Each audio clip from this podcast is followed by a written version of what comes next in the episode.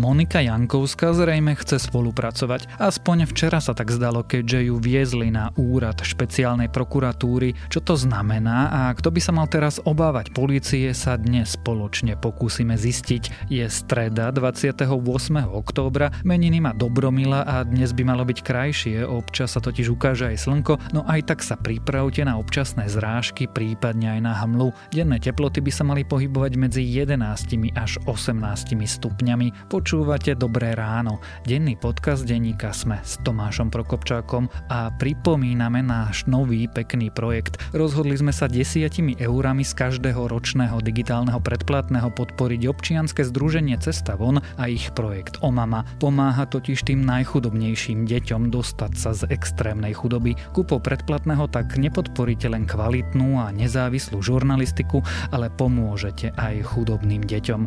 Ďakujeme. Je len na vás, či si Dobré ráno vypočujete pri káve, na obed alebo večer. V Tatrabanke môžete byť sami sebou. Otvorte si svoj osobný účet cez mobilnú aplikáciu alebo v pobočke a jeho vedenie máte teraz minimálne na rok zadarmo. Tatrabanka.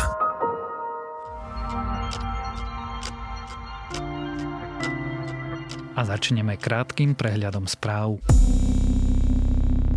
Na veľké celoplošné testovanie na Slovensku chýbajú zdravotníci. Včera ešte chýbalo odhadom osem tisíc zdravotníkov, ktorí by boli počas víkendu ochotní odoberať vzorky. Tiež je otázkou, či im štát nebude musieť pri aktuálnom núdzovom stave nariadiť pracovnú povinnosť.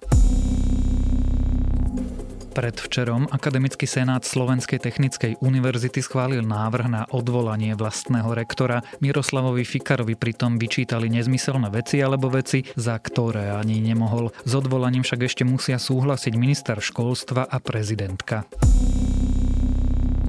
Šéfa parlamentu operovali, operácia mala dopadnúť úspešne. Boris Kolár si pri víkendovej autonehode poškodil druhý krčný stavec. Druhý najvyšší ústavný činiteľ tvrdí, že šiel v sobotu navštíviť svojho syna. V aute bola aj bývalá miska Miroslava Fabušová, ktorú mal Kolár údajne vziať cestou do lekárne. Za omeškané daňové priznania z dôvodu karantény by sa nemali dávať pokuty. Platí to pre daňovníkov, ktorí pre karanténu nebudú môcť do druhého novembra tohto roka podať daňové priznanie. Mali by však po ukončení zákazu vychádzania či povinnej karantény doručiť na daňový úrad daňové priznania so žiadosťou o odpustenie zmeškanej lehoty a so zdôvodnením, prečo to skôr nestihli.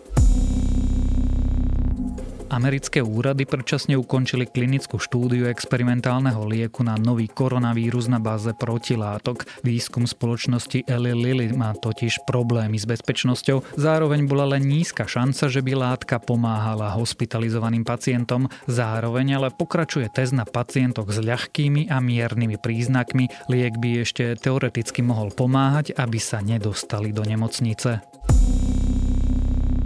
Ak vás tieto správy zaujali, viac nových nájdete na webe sme bodka es ká.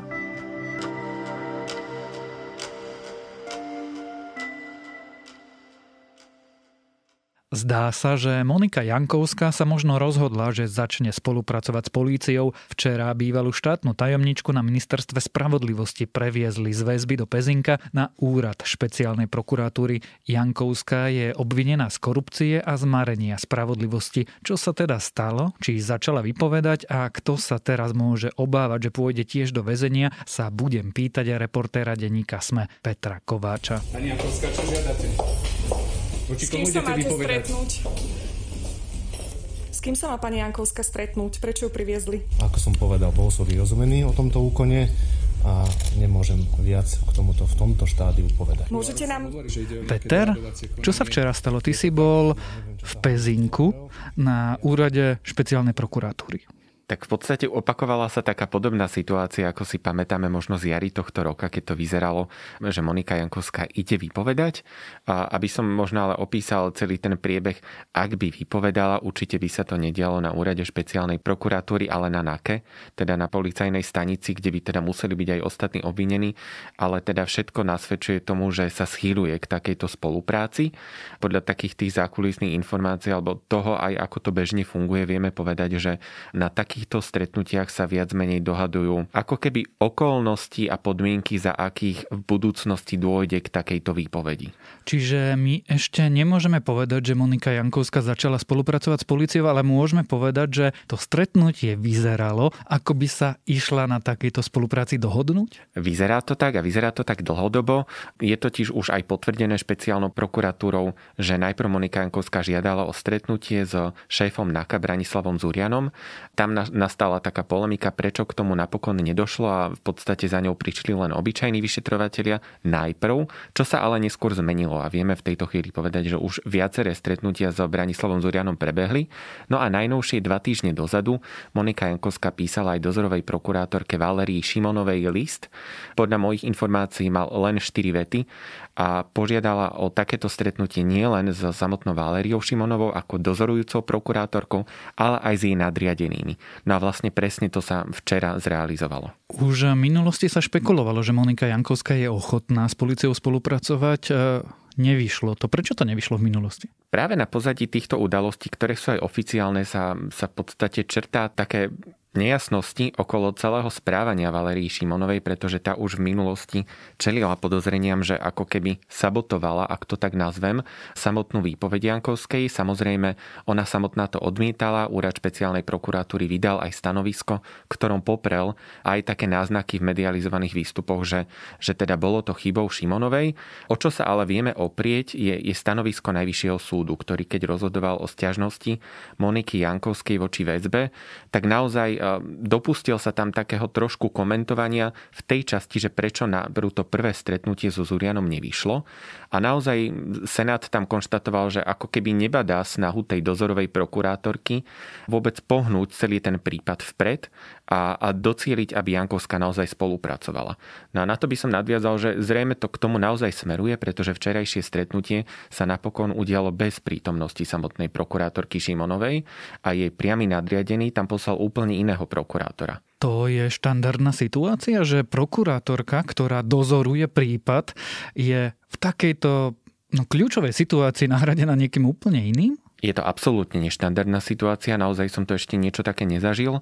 Valériu Šimonovú sme stretli, v Pezinku bola, bola na mieste, sama hovorila, že nevie, čo sa tam deje, nevyjadrovala sa a nie je prítomná. V tejto chvíli ešte stanovisko úradu špeciálnej prokuratúry nemáme k tomu, že čo sa udialo, ale vieme povedať, že väčšinou ani nekomentuje takéto veci, keďže ide naozaj o takú neverejnú časť, ktorá je viac menej ešte súčasťou celého vyšetrovania živého spisu, takže zrejme to ani veľmi nebude komentovať. Znamená to ale, že špeciálna prokuratúra alebo jej nadriadená generálna prokuratúra nedôveruje tej prokurátorke? To už by sme boli v špekuláciách, ale vieme minimálne povedať to, že potom, ako Jankovská napísala list Šimonovej, kde žiadala o stretnutie nielen so Šimonovou, ale aj s jej nadriadenými, tak jej priamy nadriadený Valérii Šimonovej na dané stretnutie neposlal Šimonovu, ale úplne iného prokurátora. Zopakujme si, prečo je bývalá štátna tajomnička vlastne vo väzbe. Celé to začalo jarnou akciou Búrka policajnou, kde, kde bolo zadržaných trinásť sudcov a ďalších, ešte niekoľko ďalších právnikov alebo prokurátorov. V podstate taká tá kľúčová výpoveď v celom prípade je výpoveď Vladimíra Sklenku, sudcu, ktorý dodnes nie je obvinený a spolupracuje. No a celé to vlastne vieme oprieť o, o správy z Tremy, ktorú mal v mobile Marian Kočner a ukazuje o tom, ako sudcovia ovplyvňovali v jeho prospech viaceré kauzy, napríklad príklad zmenkovú kauzu televízie Markíza, kde sa aj priamo Jankovská mala angažovať. Môžeme to nazvať organizovanou skupinou? My sme, sme písali jeden čas taký článok, ktorý naozaj naznačoval, že celý tento prípad by mohol byť vyšetrovaný aj ako organizovaná skupina, pretože naozaj vidieť tam celú tú hierarchiu riadenia z vrchu smerom nadol, organizácie, naozaj nešlo o jeden prípad, ale o, o systematické ovplyvňovanie viacerých korupčných kauz. V tejto chvíli takto nie je vedená táto vec, sú tam viaceré konania voči každému sudcovi alebo teda inej zadržanej osobe, osobe samostatne. V konečnom dôsledku ale minimálne z takej laickej verejnosti alebo z pohľadu laickej verejnosti to vyzerá naozaj ako organizovaná skupina. V akom stave je tá kauza? Vlastne tie niektoré z tých osôb sú vlastne vo väzbe. Kedy bude súd? Je to stále ešte beh na dlhé trate, pretože z tých trinástich spomínaných vieme povedať, že samotná justícia sa v podstate v posledných mesiacoch snaží očistiť týchto ľudí. Väčšina z nich už vôbec nie sú sudcami, povzdávali sa alebo boli odvolaní, boli disciplinárne stíhaní.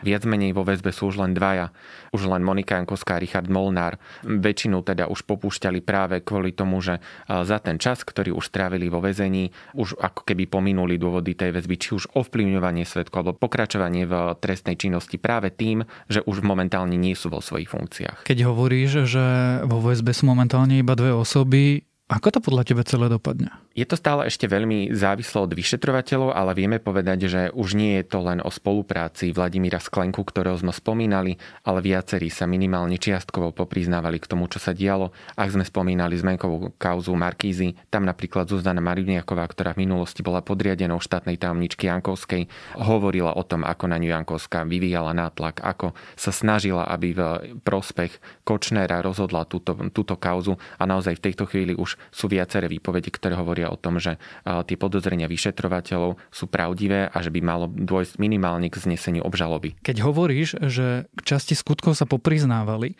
zároveň sa zdá, že Monika Jankovská chce spolupracovať. Zároveň to vykazuje znaky organizovanej skupiny. Je niekto nad Jankovskou? To je presne tá otázka, ktorú dúfame zodpoveda Monika Jankovská potom, ako začne vypovedať. Bol by to naozaj veľký moment v, tom, v celej tejto kauze, pretože ona ako štátna tajomnička naozaj veľmi blízka Smeru. Spomíname si, ako ju chceli dostať na ústavný súd, ako kvôli nej možno takmer aj odišla ministerka spravodlivosti Lucia Žitňanská. A dodnes sa Robert Fico vyjadruje veľmi ochranne smerom k Monike Jankovskej a pripomína jej, že Smer je jej veľmi vďačný za jej prácu. Nie je vylúčené, že teda niekto stál nad Jankovskou. Bude veľmi závisieť od toho, čo ona k tým veciam, z ktorých je obvinená, povie. Ja to trochu inak naformulujem. Koho je Monika Jankovská človek? Monika Jankovská je veľmi blízka Smeru. Ako vieme, bola štátnou tajomníčkou, ktorú nominoval Smer a takisto sa ešte z školských čias pozná s Robertom Kaliňákom, ktorý ju v podstate aj prvý raz oslovil na to, aby sa stala vôbec štátnou tajomničkou. Smer ju tam okrem štvoročného obdobia vrátil aj v ďalšom období, keď už bol v koalícii s ďalšími stranami a naozaj veľmi za ňu bojoval aj, aby sa stala ústavná sudkyňa. Je to jednoznačne veľká chránenkyňa a spojenkyňa Smeru. Oprav ma, ak sa mýlim, ale ja si teda pamätám, že celou svojou autoritou sa svojho času za ňu postavil práve Robert Fico. Presne tak. On v podstate, ako som aj spomínal, ešte v, potom, ako bola obvinená, ako bola vzatá do väzby, tak sa jej zastal a naozaj aj v celom tom boji s Luciou Žitňanskou, keď teda išlo o to, že či padne ministerka alebo štátna tajomnička, teda jej kandidatúra na ústavný súd, tak jednoznačne ešte aj skrz Roberta Madeja, ktorý v tom čase ako poslanec Smeru šéfoval ústavnoprávnemu výboru, tak Smer veľmi trval na tej kandidatúre a chcel dostať Jankovskú do súdnej rady najprv, neskôr na ústavný súd. Čo nás logicky privádza k otázke. Môže Monika Jankovská vypovedať o zločinoch ďalších politikov? Budeme veľmi špekulovať, ale v podstate zatiaľ tieto veci nie sú súčasťou vyšetrovacích spisov, aspoň pokiaľ vieme. Hovorí sa tam o korupcii sudcov. Jedine, ak by tam bol dokázaný motív, že, že mali aj nejakí politici záujem napríklad pomáhať Kočnerovi, ale v tejto chvíli sú tie kauzy trochu iné ako politické. Môže, alebo skúsa vžiť do Roberta Fica. Keby si ty bol Robertom Ficom, bál by si sa? Pretože jednak Marian Kočner ho v komunikácii volal šéf. Robert Fico sa za Moniku Jankovskú vždy silne postavil a ak chce Monika Jankovská, teraz špekulujeme, spolupracovať s políciou, polícia si určite niečo vypýta. Polícia si určite niečo vypýta, aj o tom sú zrejme tie rokovania v týchto dňoch, pretože naozaj aj Monika Jankovská bude chcieť isté ústupky, ale takisto aj polícia bude chcieť vedieť, že ak sa zaviaže dodržať takéto ústupky, tak teda dôjde aj k doľapeniu možno ďalších vyššie postavených ľudí. No ale čo sa týka otázky, Robert Fico už je nervózny, pretože to naozaj vidíme najmä po zadržaní Dušana Kováčika. A potom, ako už k tomu natočil dve videá, kde sa ho vehementne zastáva, hovorí, že nie je za princíp padni komu padni. Sme veľmi obozretní v tomto prípade a kladieme niekoľko otázok. Nejde o mediálnu a politickú objednávku v čase, kedy nevie predseda vlády Igor Matovič kam z konope, keď nevie, čo má urobiť. A prečo to bolo práve dnes? Prečo dnes, keď sa rozhodujú osud tejto krajiny? Práve Dušan Kováčik je ten človek, ktorý v podstate môže mať veľký dosah aj na kauzu Jankovskej a to, akým spôsobom sa dosiaľ vyvíjala. A ja len spomeniem na margo spomínanej prokurátorky Valerii Šimonovej. Ona napríklad nie je v zozname dvadsiatich prokurátorov, ktorí podpísali to vyhlásenie za odchod Dušana Kováčika. A je mu pomerne blízka, aspoň v zákulisí sa považuje za prokurátorku blízku Kováčikovi, keď si to spomenieme s tým, že možno aj jej vinou dosiaľ ako keby stagnovala kauza Jankovskej, tak tiež to môže dávať istý odkaz. Máme tu zadržanie Kováčika, máme Moniku Jankovskú, ktorá sa pokúša dohodnúť a potom zrejme vypovedať. Máme tu videa Roberta Fica. Máš pocit, že hráva bank? No v tejto chvíli mu ide určite o veľa. Nepamätám si na podobný prípad, že by sa tak vehementne zastával niekoho zadržaného, že by hovoril, ako treba dokázať najprv jeho vinu. Iste, nikto netvrdí, že Dušan Kováčik je vinný z toho, z čoho bol zadržaný. Na druhej strane takéto naozaj pomerne zľaknuté správanie Smeru vieme spojiť s tým, že práve Dušan Kováčik bol napríklad tým prokurátorom, ktorý v minulosti zastavil vyšetrovanie Hlasu podobnému Ficovi. Začali sme tým, že Moniku Jankovskú previezli z Banskej Bystrice na úrad špeciálnej prokuratúry do Pezinka, aby sa asi dohodla s políciou. Skončíme tiež tým. Tušíme, čo chce Monika Jankovská a tušíme, čo jej polícia môže ponúknuť? Tá polícia je skôr tak v spolupráci s prokuratúrou, pretože naozaj tam už ide o jednak kvalifikáciu, ale jednak možno ústupky zo strán v tom, aký trest bude pre Jankovskú žiadať prokuratúra. A zrejme práve o to ide samotnej Jankovskej, pretože ona samozrejme vie, že ak začne hovoriť, tak usvedčí aj samu seba. Dôležité je teda v tom, že kde bude a z čoho bude obžalovaná, v akých skutkoch, v akej závažnosti a práve tam ona zrejme môže vyjednávať. Ak dá naozaj cenné informácie vyšetrovateľom, prokurátora môže prihliadať na takúto spoluprácu, môže naozaj žiadať nižšie tresty, kvalifikovať ich inak. Takže celé to bude v tej chvíli o tom. Pôjde do basy, alebo sa môže vyspolupracovať k slobode? Je veľmi ťažko predstaviteľné, že Monika Jankovská by išla na slobodu, napriek tomu, že prvá námestnička generálnej prokuratúry hovorila, že teda mohla by sa dostať na podmienku a najvyšší súd veľmi jednoznačne povedal, že nedá sa na to takto nazerať a je ťažko predstaviteľné, že súd by ju pustil na slobodu vzhľadom na to, že keď aj by začala spolupracovať, deje sa tak po siedmich mesiacoch. A naozaj vidíme, že napríklad spomínaný sudca Vladimír Sklenka je na slobode dnes len práve kvôli tomu, lebo okamžite ako došlo k zadržaniu, začal spolupracovať. Je veľmi rozhodujúci ten moment, v ktorom sa daný človek zlomí na takúto spoluprácu. Tak budeme pozorne sledovať, čo bude Monika Jankovská rozprávať a o kom. O bývalej štátnej tajomničke na ministerstve spravodlivosti a o tom, že chce zrejme spolupracovať s políciou, sme sa rozprávali s reportérom denníka SME Petrom Kováčom.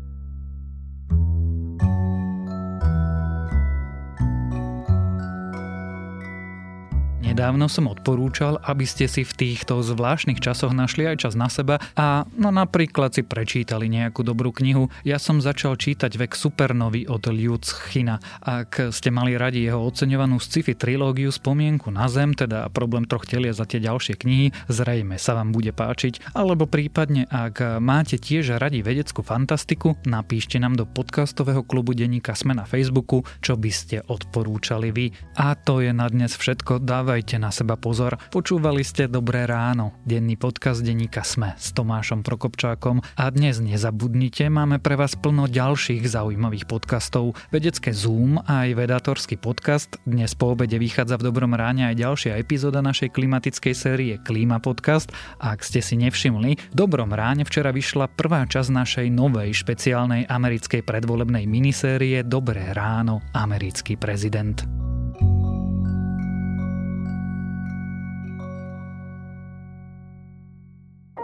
Je len na vás, či si Dobré ráno vypočujete pri káve, na obed alebo večer. V Tatrabanke môžete byť sami sebou. Otvorte si svoj osobný účet cez mobilnú aplikáciu alebo v pobočke a jeho vedenie máte teraz minimálne na rok zadarmo. Tatrabanka.